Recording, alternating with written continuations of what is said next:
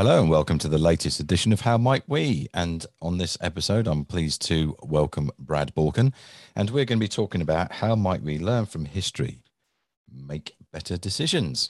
So, Brad, welcome. Would you like to introduce yourself, please? Hi, Scott. Great to be here. Thanks for having me on your show.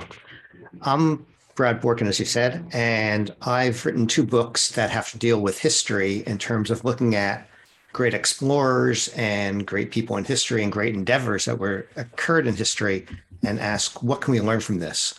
Focusing on the decision making side of these people and these endeavors. Okay. And i think i mean i like decisions because i think we've mentioned before when we are off air is decisions are basically the precursor to every action we take. Yes they're at the heart of, of everything. And one of the things when it came to the early antarctic explorers was there's lots of books written about them as people about the expeditions, like what they ate and how, where they traveled and the challenges they faced. But actually, up until the, the book that my co-author and I wrote, no one ever looked at the decisions. And we looked at the life and death decisions, which were actually the most exciting ones mm. because they all, they all came near death all the time, but they actually very rarely ever died. Well, I can't. I suppose dying only happens once, so yeah, that's it. that's that's true, but but they but they came they came they faced all sorts of calamities and and challenges and and you know these these you know everything from frostbite to scurvy to to falling in crevasses and and all sorts of things and that but somehow they they were sort of at one level sort of indestructible.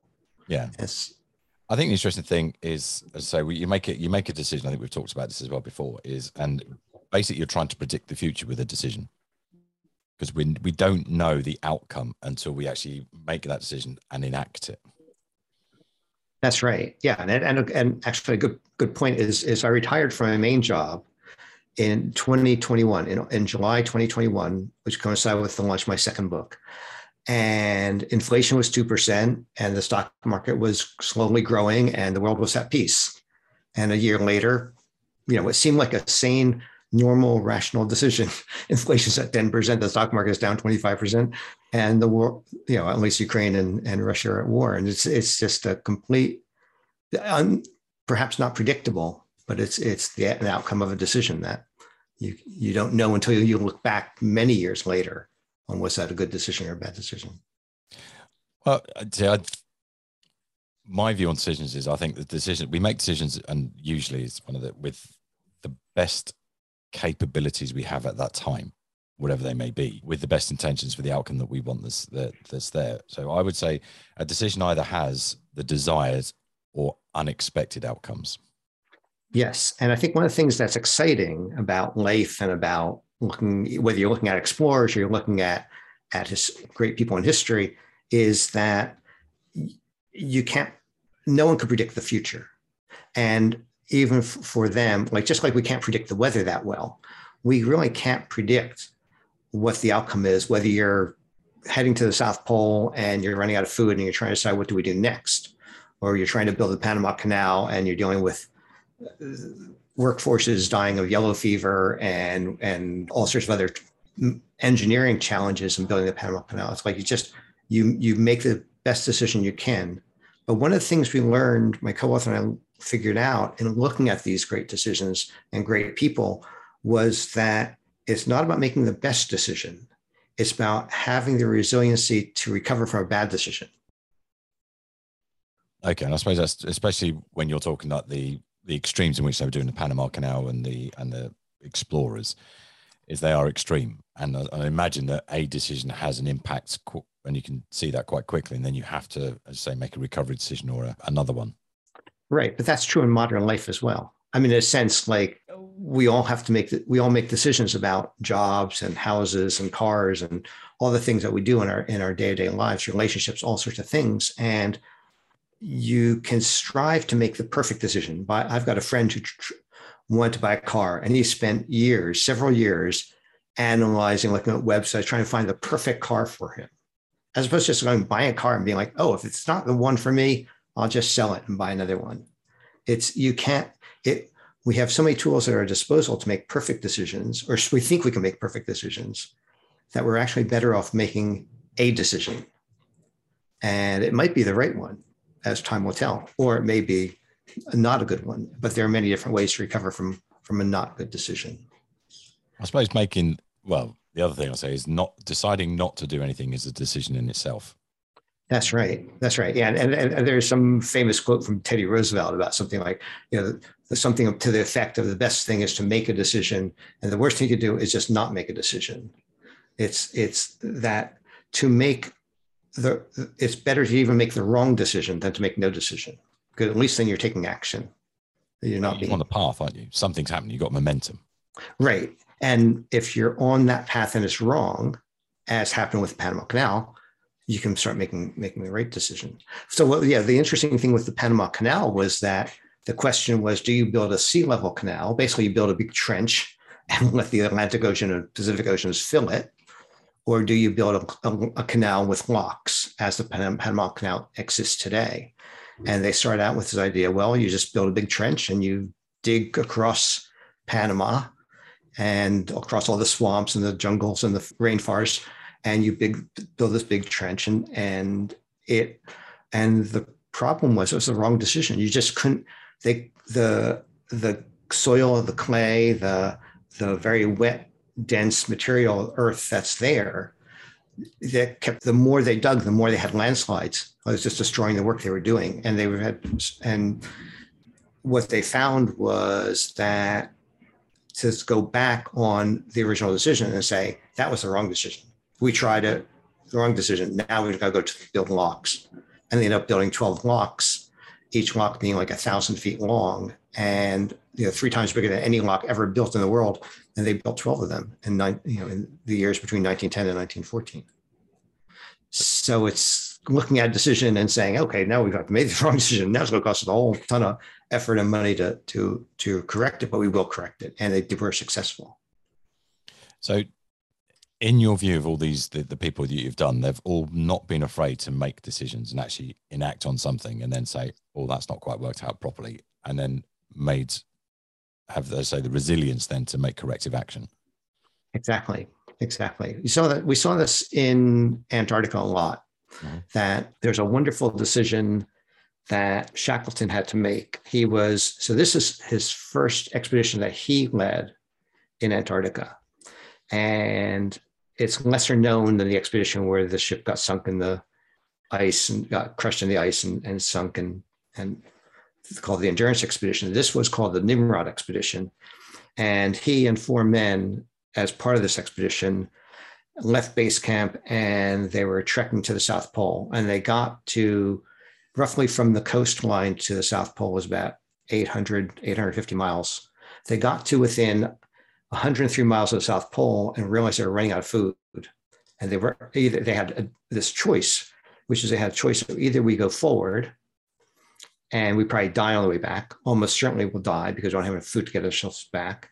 And we don't have any, there's no communication methods. There's nothing that they can call back to base camp and say, hey, come rescue us. Or they turn around. And so two years setting up an expedition, trekking out 700 something miles, saying, hey, we're 103 miles from the South Pole. We just need to turn back if we're going to live to see another day. And he came to this decision, and you'd think, okay, this is a binary decision. This is either we go forward and we'll probably we'll hit our goal, but we'll probably die on the way back, or we go turn back at this point. And he chose a third option, which was he said, what we're going to do, I think it was January 8th, 1909. And he said, what we're going to do is we're going to leave all, you know, on, on this day, we're going to leave everything, the tents, the food, the sleeping bags, everything that we've got, we're going to leave behind. We're going to walk south as far as we can for one day. We're going to plant the British flag and that, then we'll turn around, head back to, to the camp site that we had. And the next day we'll start heading back home. So the question is, why did he do that? And his reasoning was to cross the 100 mile mark, that it seemed a lot better to return to Britain being, hey, we got within 100 miles of the South Pole then say we got 103 miles to the South Pole. And it's that ability to say, it's to make a decision, but to say, often we as human beings want to find, make a binary decision. We want to say, is it A or B? Is it X or Y? Is it stop or go? Is it you know, forward or back? And he's was able to say, look, there are third there are third options. Yes, we have to go back if we're going to live, but taking that one extra day to plant the flag that much further meant that they could sort of declare victory. It wasn't a it wasn't a real victory, but it was a enough of a victory that they go back to England and he could start raising money for another expedition.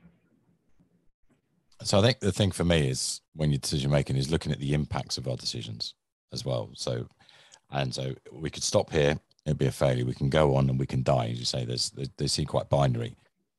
And he he somehow picked up that third. And I think that's really important for how we're in business today and moving forward because the world is very isn't binary.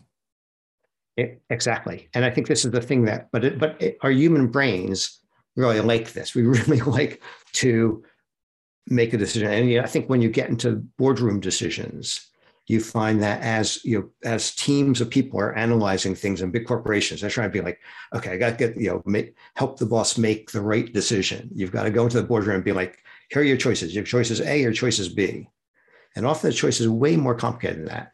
But it's been boiled down to A or B because that's easy to sh- go to a boardroom and say, here are your choices, CEO, CFO, whoever, and and this way, you know, and and here's my recommendation, as opposed to being, well, let's search searching for that third alternative that may be not A, not B, but something that will enable us to plant that flag. And and it, it may be a better solution because you can't, like we were saying, we can't predict the future. Hmm. So even if it had gone to that day, somebody could have got injured or something, and they could have never made it back or whatever. So there was no guarantee well, of actually still being alive in the Arctic. They were just reducing the risks of death. Yes, exactly. Everything's everything's calculated risk, but it's it's trying to say what what gives you momentum. So it's it's yeah, it's it's, it's fascinating. It's a fascinating s- study of when you're looking at people like Isambard Kingdom Brunel, like Teddy Roosevelt, like Roald Amundsen, who was the first to the South Pole and first through the Northwest Passage.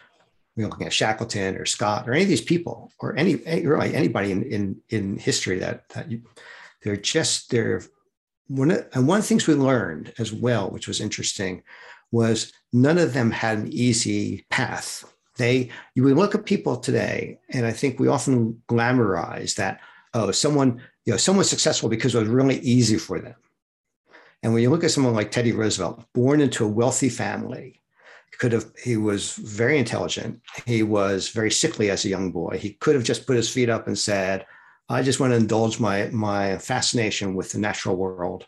and collect rocks and insects and and study mammals and and birds and and all the things that he was fascinated by but he decided that's not the life he wants to lead he wants to live, lead a life that gives back to to the world and went into politics. So it's an interesting thing. You think, well, then, yeah, but even for him, it must have been easy, and it was. You know, the press was brutal to him as as a press are today, and and and so people, we look at them and they'll be like, oh wow, that guy had it easy, that woman had it easy. And it's not like that. They had real, honest to God challenges that they they overcame, and all of them, Brunel, Amundsen, all these people had real, real obstacles that they constantly hit but what was different about them was that they were able to overcome them, or they saw them with a different mindset than than most people do.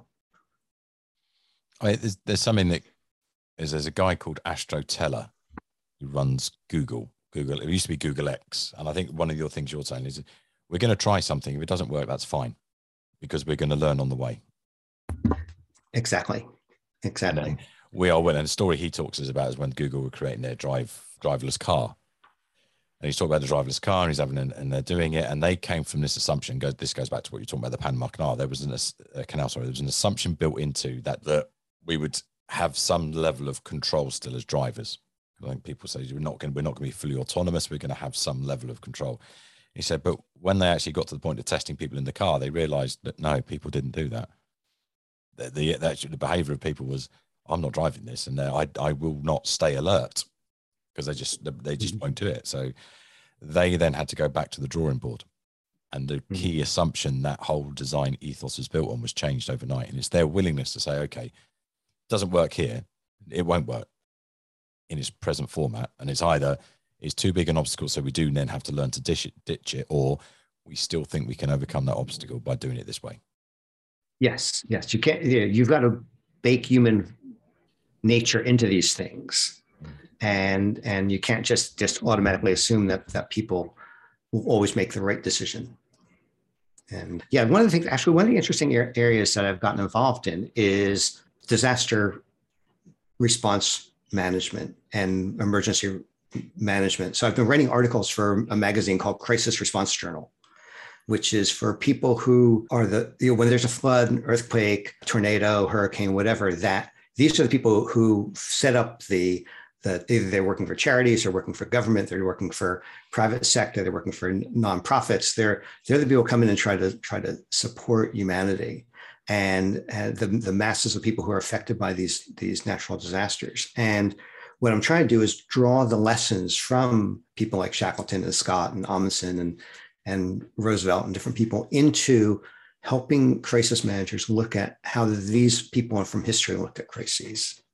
And it's it's an it's a it's a different application to to decision making, but you've got to take into account how humans make decisions. And I got drawn into this area because when I was in graduate school and I was studying decision sciences, the I got involved working for a professor, and the professor was doing a study. this is many years ago, and the study was about floods and earthquakes, and saying public policy is based on the idea that, and this is talking about America, that people may live in a flood prone area, but if the government offers low cost flood insurance, they'll buy it because if the house is at risk of flooding, well, it would make sense, wouldn't it? If you know, the flood insurance isn't too expensive, you think people living in flood prone areas, they know they're in flood prone areas, they'll naturally buy the insurance. The whole organization will work well because people are insured against this risk. And what our study showed was people don't behave rationally. That when we get down to these low probability situations, and a flood or earthquake is a low probability situation, even a flood prone area, that the people don't behave rationally. They'll they'll take a low probability and, and discount it down to almost zero. But alternatively, when you look at a lottery, people look at a lottery ticket and be like, well, of course I'm, I could win when the odds are so much greater at not winning, you know, the, the, the, when it's a really, really low probability, for example, winning lottery, mm-hmm. we up that probability. And so humans have this real mix of how we deal with things. So that with the driverless cars is is the same thing, which is you might think, well, people behave rationally. They'll always be looking out for their their safety. And the reality is, is no, we're actually really good at tuning things out or misjudging it, saying, well, the probability the, the driver, the autonomous car will work properly is enough that I can just tune out. so it's so yeah, so it's it's interesting when you're looking at human nature and looking at policy and looking at how do you deal with things, whether it's floods and earthquakes, whether it's adventure explorers and things like that. I think that's the question, isn't it? Don't don't do what you think people should do, but what people are actually going to do. And there is a difference. Yes, yes, there's a great difference. And I think it's real, it's and that's what's absolutely fascinating is mm. that you and, and it's it's often hard to predict. And that's sort of what, what leads to trends and fads and and different things. And you think, yeah. and, I think there's a game in psychology called the ultimatum game, and I, I can't remember if I can get. So I've got to try and explain this to people who aren't because I can't draw it. So imagine you're, you're, in pairs. So you've got a group of pairs. So you might be B and I'll be A, and I've got a hundred dollars, and I'm A, and I say to you, I don't say to you, you get an offer from me of how many. So I might say to you, I'm going to give you so many dollars out of that hundred. You have a choice. You accept it or don't. Okay, so it's just an ultimatum. You're either going to say yes or no. There's no negotiations, no communication. If you say yes, we both get what was agreed. If you say no, we both get nothing. So unless you were offered zero, logically you should say yes to everything because it's a, it's financially beneficial for you. Even if I say, well, I'll give you one dollar, you say yes, you're going to walk away with the dollar you didn't have. I'll walk away with 99, but you'll walk away with the one but I believe it's around about 35%. Once people drop below 35% of being offered, so anything under $35 out of the hundreds, the the amount of no's expenditure goes up. Wow. Okay. So that decision is based. I, I believe that decision is based on fairness. Mm-hmm. People say that. So I think in organisations, whatever, we have decisions like, well, they should say yes. They're going to be a benefit from them. So well, if they say no, it might not be because they're not looking at the benefit, but they're looking, well, I'm not letting you get away with it. And if I have to suffer because of that, then that's fine. Right. Because it's okay. not fair. And I, right. I, don't want to be party to an unfair decision that I'm on mm-hmm. the receiving end of. Mm-hmm. Yeah. Yeah. And we see this in business all sorts, in all sorts of different ways. I was talking with somebody the other day about, remember the Blackberry phones with the little keyboards on them and how BlackBerry's like, well, you know, we're going to focus on making the keyboard better and better and better because people are sending these long emails with our with our phones, and then all of a sudden the world just changed to text messages. And I think there was a story that the person or the small team that invented text messages thought no one would ever use them. They're like, well, we can do this thing, but probably will never take off. And and BlackBerry went out of business because their their focus was on something that was like you know e- sending emails by phone was not as much fun as sending t- text by phone. And you could do that without the fancy keyboard. Yeah, I, I think there's, there's history littered, isn't there, with people who made decisions. They made decisions based on the information they had about predicting the future, and those decisions turned out to be less than ideal. And then again, it's how quickly can that organization, that person, that then realize that they're on the wrong path. Yeah, it's, surpri- it's surprising how many don't realize that. I mean, Google and Apple are very good at realizing, oh, we're taking the wrong path, and we they course correct. And then you look at places like Blockbuster. Blockbuster had a chance to buy Net, Netflix for $50 million and turned it down because at that point, they were opening one new store every 17 hours. I mean, they were just going into every high street in the UK and the US and, and just, you know, and, and they thought, you know, Netflix is just some online streaming service. We don't need this. We, you know, it's, and and, th- and then you look at, at other situations, whether it's you know, booksellers getting preempted by Amazon, whether it's but there's so many examples of you know even even Kodak, and Kodak actually invented the digital camera, which is sort of not always known because people are like, well, Kodak was just doing film, but that was their focus. They were doing film, and then a team within the Kodak realized they could make digital cameras and the company was so focused on making film they're like no no that's just that's never going to take off. And but they never went back to it.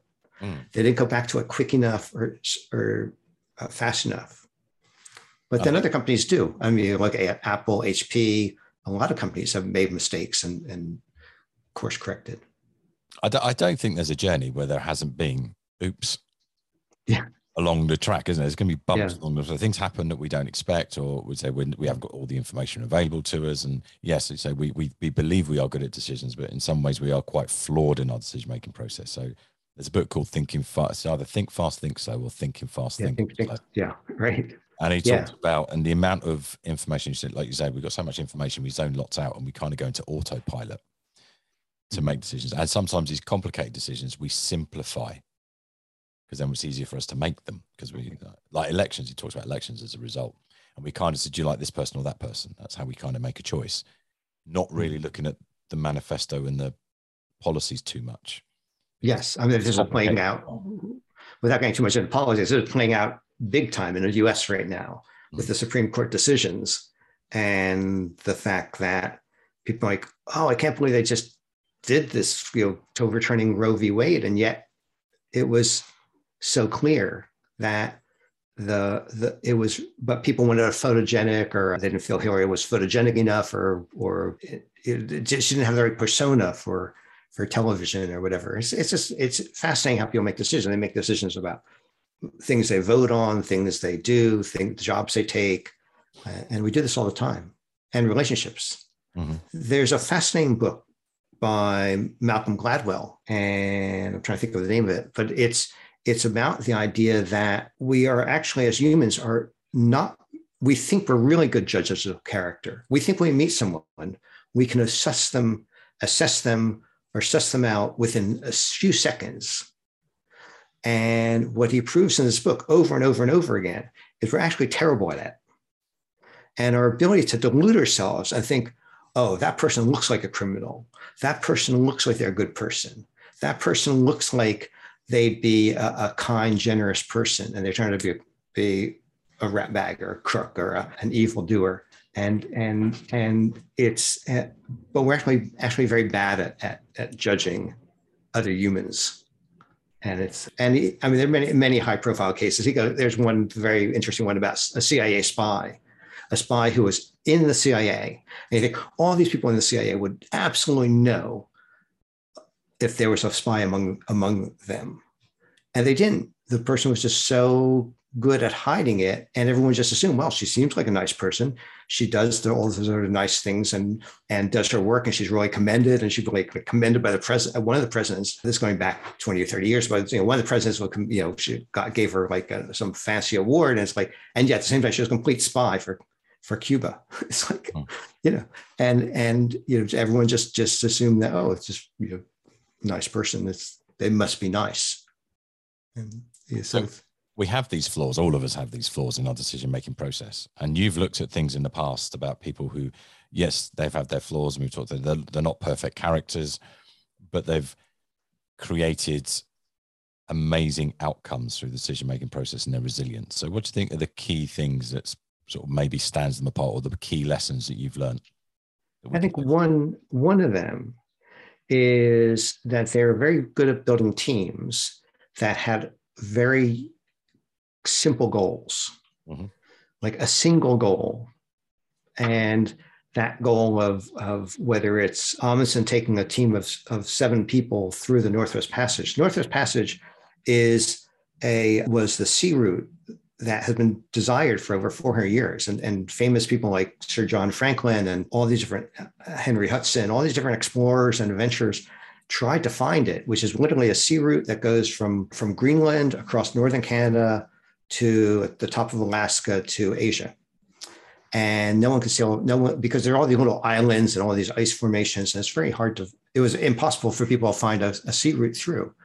And Amundsen's like, he studies it and studies it and go like, the secret to this is a small team with a single purpose, which is we're going sail a, a very, and everyone's like, no, you can't take a small ship through that sort of ice crusted, you know, uh, all these islands, a lot of unmapped areas and yeah, there there are places where this the water is so shallow, you you the, you only have a few inches of water that you're you're you know that, and, so a small boat can sail better than a big boat. But it's it's it's just a fascinating story of someone saying oh, you know what the the the secret's a small team that's very focused with a mixture. Now, you know, typically these teams were all white males, but he the teams were diverse in that some people were uh, naval people some people were scientists, some people they had all these different skills, and he was able to form teams. Shackleton did the same.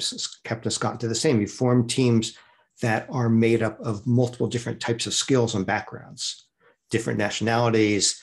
Then, and and as we said, one, one in the Antarctic and with Amundsen and in the Northwest Passage, there happened to be all white males, but within that structure, they were they were quite diverse. And so diver- diversity, singleness of purpose was were key key elements. So, so for leaders today, say like look at your team. Say how can you then bring those that diversity, the strengths within that team into that team? Say it may not be gender diversity, you may not have racial diversity, but you do have cognitive diversity and skills based. Right. Now, what's interesting is that so so sometimes we think of diversity as just being, well, we're just ticking boxes. Mm-hmm. So we've got to have different people. And what our studies showed is that it's not about ticking boxes. And I've seen, uh, there are many other studies that by other people have done this as well, which is that that diversity gives you diversity of thought, gives you diversity of reactions. So where one one person, if you look at all people being very homogenous, they may all react in the same way as opposed to someone else saying, wait a minute, what, what about this alternative or that alternative? Or, or what if we took this approach or that approach? And so diversity gives you strength. It does is not just a box ticking exercise. The more homogenous the groups were, the more challenges they had. And we saw that you see this in some of the various Antarctic and Arctic expeditions. Like why the, the ones we studied, there were six. There were two by Shackleton, two by Scott, one by Amundsen, one by Mawson, that we studied in our first book, they were quite diverse in terms of, of being this, this mix of scientists and military people and, and other people as well. So, it's so Shackleton, you know, one of his expeditions as stowaway. So it's like, so then you got this like random guy just shows up because he's been starving in a closet for a couple days. And then when they, they're heading down towards Antarctica, this guy, this young man staggers out of out of the, the closet, being like, you know, I'm still on the ship. And uh, what's funny, the good Shackleton did say, here's this, this uh, slightly overweight young man, and Shackleton drags him up on deck in front of all the other men and says, throw you overboard if I could, but I can't. But I'll tell you, if we ever get into trouble, you'll be the first one we eat. And That's that gives somebody confidence, doesn't it? So they go, yeah. don't, please don't get into trouble. Please don't get into trouble. Right. The exactly. quite high. Exactly. Okay, so we've got a diverse group, and I, I, totally agree with you. I'm I'm a great fan of inclusion and getting people involved. And um, if you want a system to change or a system to evolve, get the system involved in the conversation, which comes from like appreciative inquiry and appreciate appreciate those people around you and sort of dig out their strengths and encourage them. Okay, and a singleton of cause, a very clear right. purpose. What are we doing? What are we trying to achieve? And there was one other thing as well, which was they always had a second in command. Mm-hmm. Even in a small team, sometimes even in a team of three people, you'd have a team lead and you'd have a person who was the second in command. Now, whether that was designated as the second in command or whether it was sort of just de facto based on the person's experience or knowledge or, or skills. And especially in situations where you had seven or eight people and you had a team and you had a second in command, you'd be like, why do you need a second in command in such a small team? The, what was happening, and actually, I've eh, I worked the company I worked for prior to retiring was a German software company, and so like hundred thousand people in the company. But the, the team I was in was fairly small, and I was reporting someone who was a second in command, and but I often also report to his boss, and so I had this sort of strange structure. But it was very similar to what was in the Antarctic. Was was that you could go to the second in command and say, I don't really understand this task. Now, I wouldn't necessarily want to go to my boss and say that, the boss's boss or his boss, or I wouldn't want to go higher up in the company and say, I don't really understand this task. I, but you might want to say, hey, I don't understand this task, or I don't like this person I need to work with, or we've got this interpersonal conflict that we need resolution on. You can go to the second in command without bothering the main guy. Mm. And the main, main woman. And, and I think this is where the second in command structure works really well in that it gives you the ability to take a grievance, take a challenge, take a problem, and resolve it without someone going like, so that's a ding on your mark because you don't know how to do that or you're just a troublemaker or you're just or you're just lazy or or it's just not getting done and all of a sudden you the person's procrastinating procrastinating because they, they haven't been able to say to someone i don't know how to do this and all of a sudden the deadline hits and it's not done or it's not done well so it's just like a it's a um, so that's another another criteria another method that they used so have a deputy, second in command, somebody that people feel comfortable talking to and approaching with some of the, I'd say maybe more operational day to day issues they, they're, they're, they're facing. Exactly. Exactly. And then, so then the person in the lead is, is doing the, say the more leadership strategic type of stuff and not getting bogged down into that operational stuff. Right. Oh, then, any micromanagers listening, any micromanagers listening today. Right. Okay. We're going to add something else.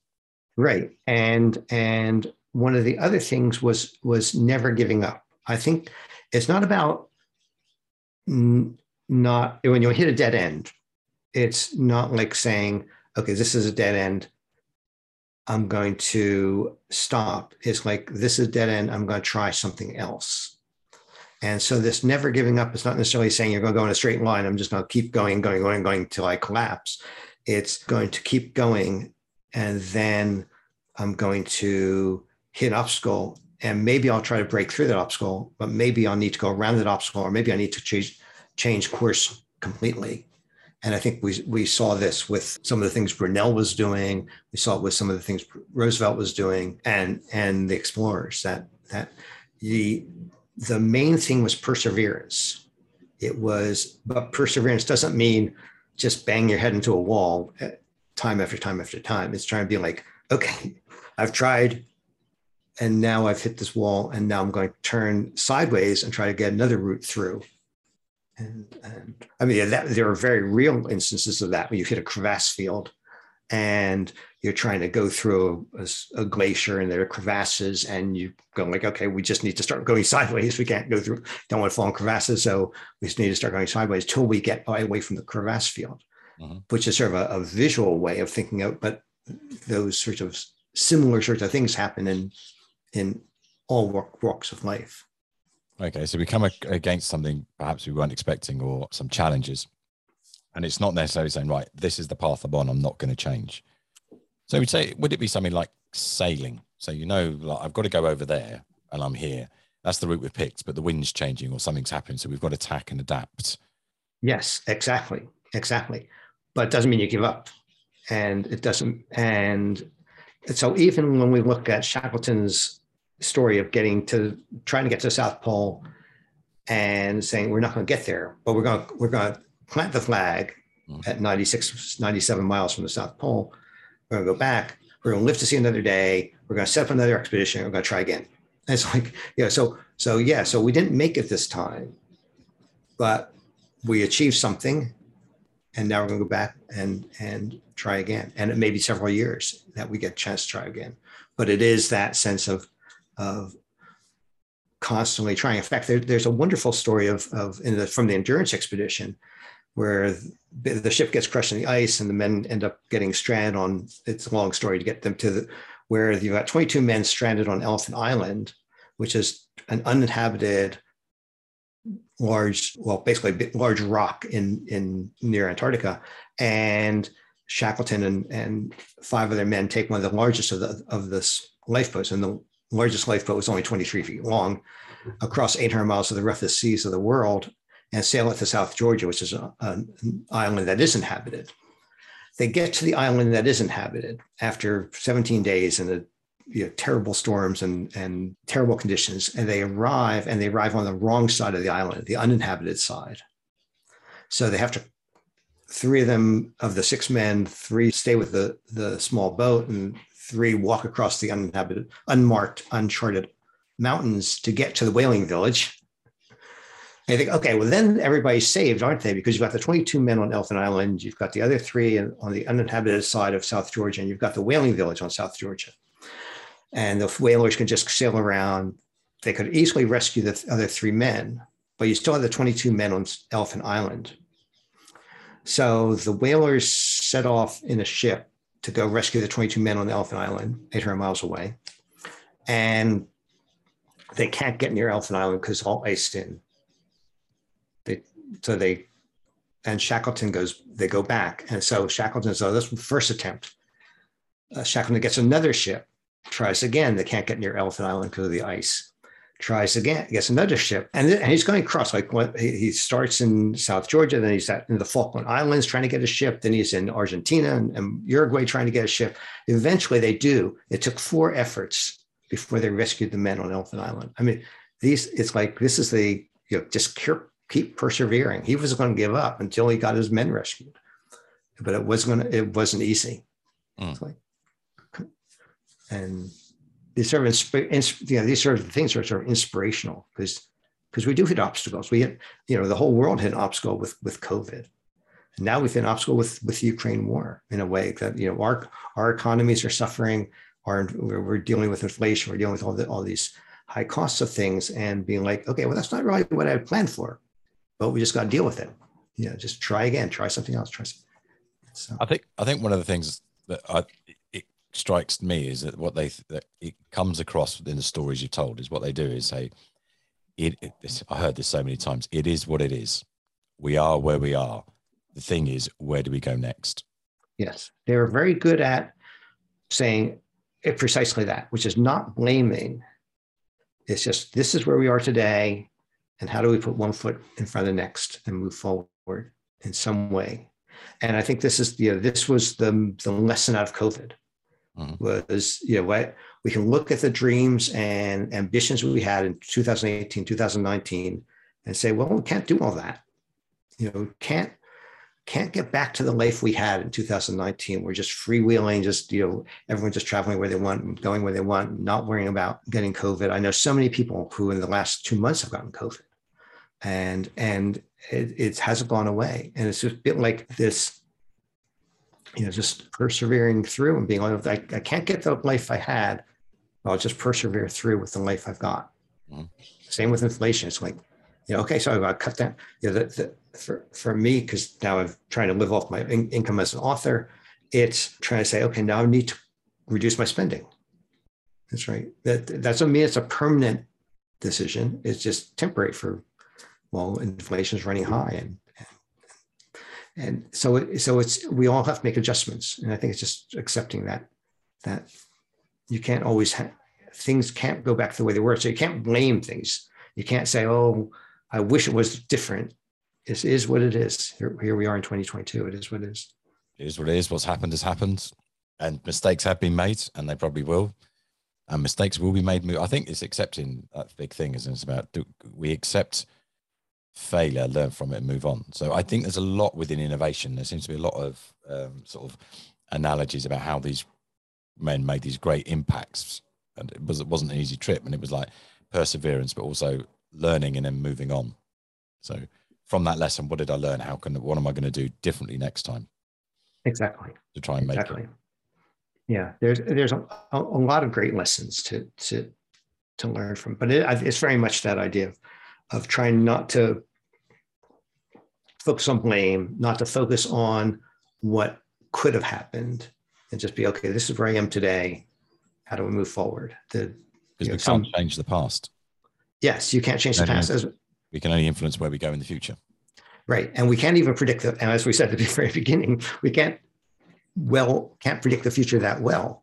So in a way, you just have this present time and be answer a course correct and adjust as you go and just keep persevering. And that was that's probably the biggest lesson of all of it is this perseverance. Mhm. That that's resilience, perseverance, and and the world will and given given my age, we've seen cycles before. We've seen the the economic downturn in, in the 90s. There was one in the 90s, there's one in 2008. So, you know, these things are recurring. And eventually the world sort of gets through it. And there are wars and people get through it. And so, Yep. I changed my job in 1990 recession. I went from a paid job to freelance in 2009 recession. You thought I'd learned, wouldn't you? bit like you. Well, you know, it's just one of those things. And then you just like, just, oh, I could have chosen a better time. I could have. I didn't. I'm here. right. Let's just try Exactly. make it work. Exactly. Exactly. And that's what that's what makes life fascinating. And and I mean you've got to see it as as a as a, a game. Mm. And you've got to see it as as how do I manage within this within these multitude of challenges and, and just keep thinking positively and optimistically and and Yeah, I think there's a because I do Clifton strengths, and there's two strengths. I've, I've got high positivity, which is always like looking at what could be rather than what has what, what- has not been, and also I've got high adaptability, which is you know I'm I'm comfortable in the here and now, Mhm. And this level of uncertainty. So I do think one of the keys that perseverance, and you say where we do, is accept the level of uncertainty in which we actually do live. yes It's been unusual in the last 10, 15 years. We've had a lot of certainty, which has been unusual because, say, the cycles, we haven't had these cycles for a comeback that used to be much more regular. Uh, Yes, yes, and and uh, yeah, it's it's funny when you look back at life and you think, you know, when I was in America, my first mortgage was at eleven percent, and the at that point you had savings and loans organizations that gave mortgages, and the banker there said to me, "You'll never get a loan this low, ever again." And interest rates went all the way up to like eighteen percent, and now they're down to like you know they they came down to like two percent, one percent for mortgages at one point. Hmm. And he was saying he was predicting their future of like you'll never see something lower than eleven percent. And now it's going and now it's sort of rising back up a bit. But there was something that I want to, to say that that Shackleton was asked once, what are the traits of do you need to be a polar explorer? And he said they were optimism, patience, physical endurance, idealism, and courage. And I think that's sort of like a good sense of traits for, for 2022. Mm-hmm. So this is a question I've asked you before, and you were like, "Oh, I don't know," because we can't predict the future. We've, we, so we, I'm going to ask this question on. Uh, but I- I'm never going to come back and say this is what you said ten years ago. Okay. what happened. So we've you've looked at great people in the past, or people who've had a great impact and sort of shown all those traits. if you look back over the last five years or 10 years up to today, who do you think might be, if you were to do this book again in a 100 years' time, who do you think might be the people you would say these are the leaders of 2020, 2022, whatever, this region, let's say this level of uncertainty we've had that I would like to investigate, I would like to, to examine? Right. There's well, certainly Zelensky is one of the most fascinating characters of someone who's you know, not only transformed himself in the sense of being from a comedian to a dancer to a, an actor to being a president and actually being a statesman. And he actually moved this continuum and somehow commands the world stage. It's it's quite a remarkable transformation for a human being.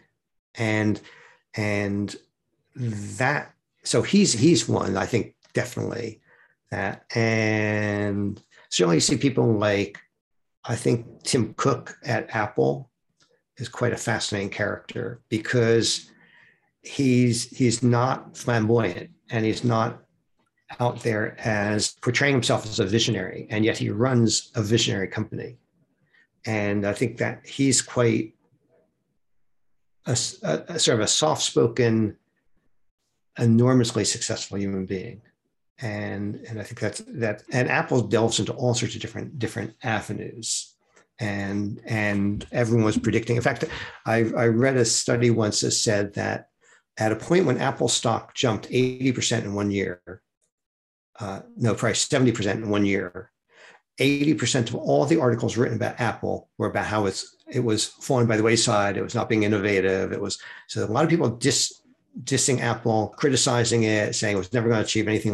You know, after Steve Jobs died, they lost their way. Um, Samsung phones were better, whatever. It's like all these things, and and yet Apple just kept performing and performing and performing. And I think the other is Elon Musk. I mean, he's quite a controversial character, but, he's he's clearly a visionary at one level, and and it's hard to assess him at this stage. I, I don't, you know, would he be like a Brunel? I'm not sure. The I think we'd see. I think we'd easily say my last book was about an engineer, explorer, and a statesman. Uh-huh. So you had Amundsen as the explorer and Brunel as an engineer and Teddy Roosevelt as a statesman. Certainly, you'd have Zelensky as a statesman and perhaps Elon Musk or, or Tim Cook as the engineer. I'm not sure who the explorer would be at this stage, but it's it's a fascinating. It's fascinating to look at at modern life in those terms. Is there anyone that you'd you'd? I think quite controversial. I might go for someone like Theresa May. And why is that? I think because she managed an extraordinarily turbulent time in British politics, coming in as only the second female leader of the party, second prime minister. And I think she kind of, and it might be controversial, I think she kind of got dropped in at the deep end big style.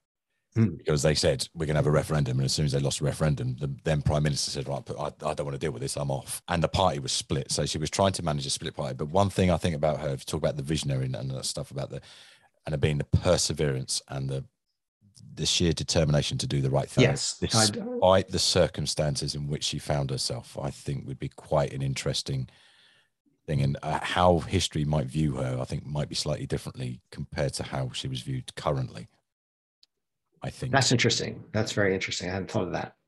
The uh, yeah certainly if you to look at, at biden as and i think that there's a lot to be commended about biden's very calm reasoned approach with everyone saying oh no you need to like take these knee-jerk reactions to everything that's happening the supreme court decisions and and uh, prosecuting Trump and all the different different decisions. And he's taking a very steady approach to to things. Mm. And I think there's some. and Theresa May was doing the same. I think she was trying to be a steady influence on something where people, where the, the press and everyone's asking for for dramatic action. So it's interesting. It's it's it's a fascinating world that we live in. I, th- I think yes. I think that you could look back in this this period of time, last five, five, ten, probably the next five years, that, sort of ten years, that that decade, uh, maybe the 2020s might be was such an interesting decade to look back on in the years and i think there'll be there'll be leaders or people who as you say zelensky came to the fore very very quickly because of the circumstances of ukraine war and how he how he positively managed his way of doing it. Very churchillian i think in his approach and he's very very good orator. He can he speaks well. He can engage with people. And he says the actions he has is going down to the front line and actually being being there at the front line with people. Yes. He, sorry. What he showed is some of what shackleton said was you know the optimism and, and patience and physical endurance. I mean he just just showed this is bravery. When you look at him look at navalny these are people who are just so incredibly brave. And we aren't used to seeing this level of bravery. We're used to seeing people talking about being brave. And you see adventurers and mountain climbers and people doing adventuresome things. But in a world where there's communication, in a world where there's there's rescue.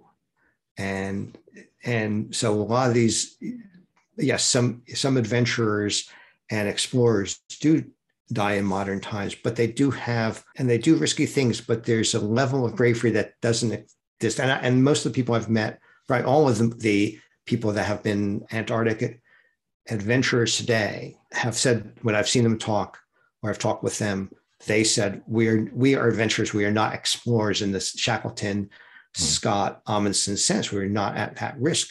And yet here we have in Zelensky and Navalny and some of the other people that here we have sheer, honest to God bravery. And it's a fascinating thing to, to see it in a world where we many people haven't seen it in a while. Hmm. I think also the difference between leaders who say to do, and they, they do it from like from a distance, from afar. But, right. Uh, this person is there. Yeah, I mean, with, I, I seeing him, seeing Zelensky walk on the streets and and of of the cities and in, in the Ukraine. It's just I'm always amazed. It's like it's it's just very risky. It's it's it is, it is bravery in action. Bravery, perseverance, a bit of patience, and he just keeps banging yeah. that. He's, he's, and so it's a very clear message. And yes, and one of the things I think one of the lost arts is or or being a great orator, and you saw this with with Teddy Roosevelt, who always had these wonderful turns of phrase. And you had you see this with Zelensky, but with and you had it with Churchill.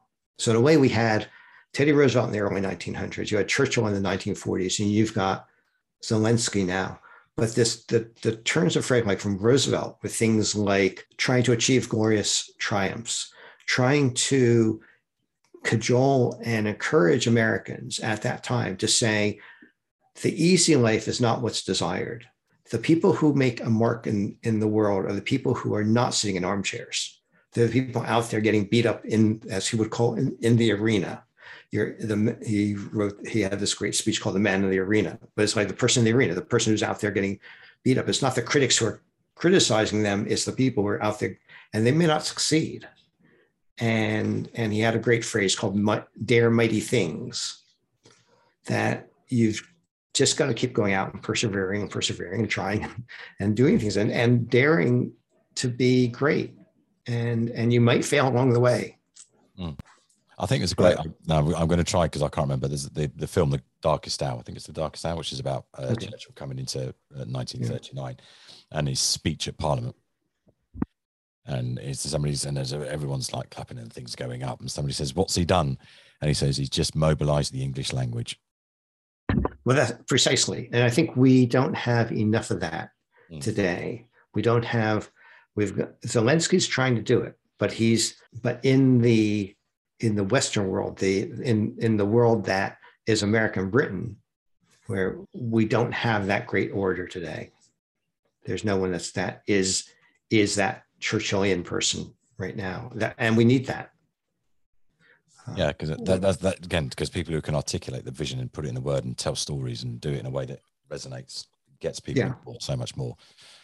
Yes, I, I, and yeah, we could we could argue about possibly why I this thing about soundbite politics. We talk about this and we could talk about that, but people still will if somebody can get up and give a rousing speech.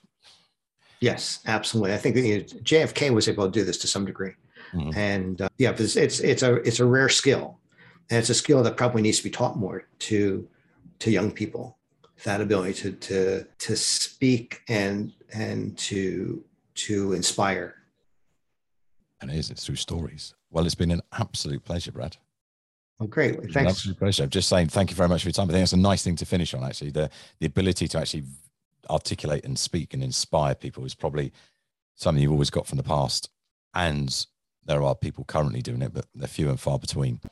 And it's yes. and it may be the way we communicate now with more text, more videos, more this, more that, and everything's that the, we don't practice that skill as much. So that's maybe why it's less, it's less prevalent. learn from the past. Learn from the Absolutely. past. Yes. Right. Okay. So, but again, thank you very much for your time. It's been an absolute pleasure. Well, thanks very much, Scott. You're welcome.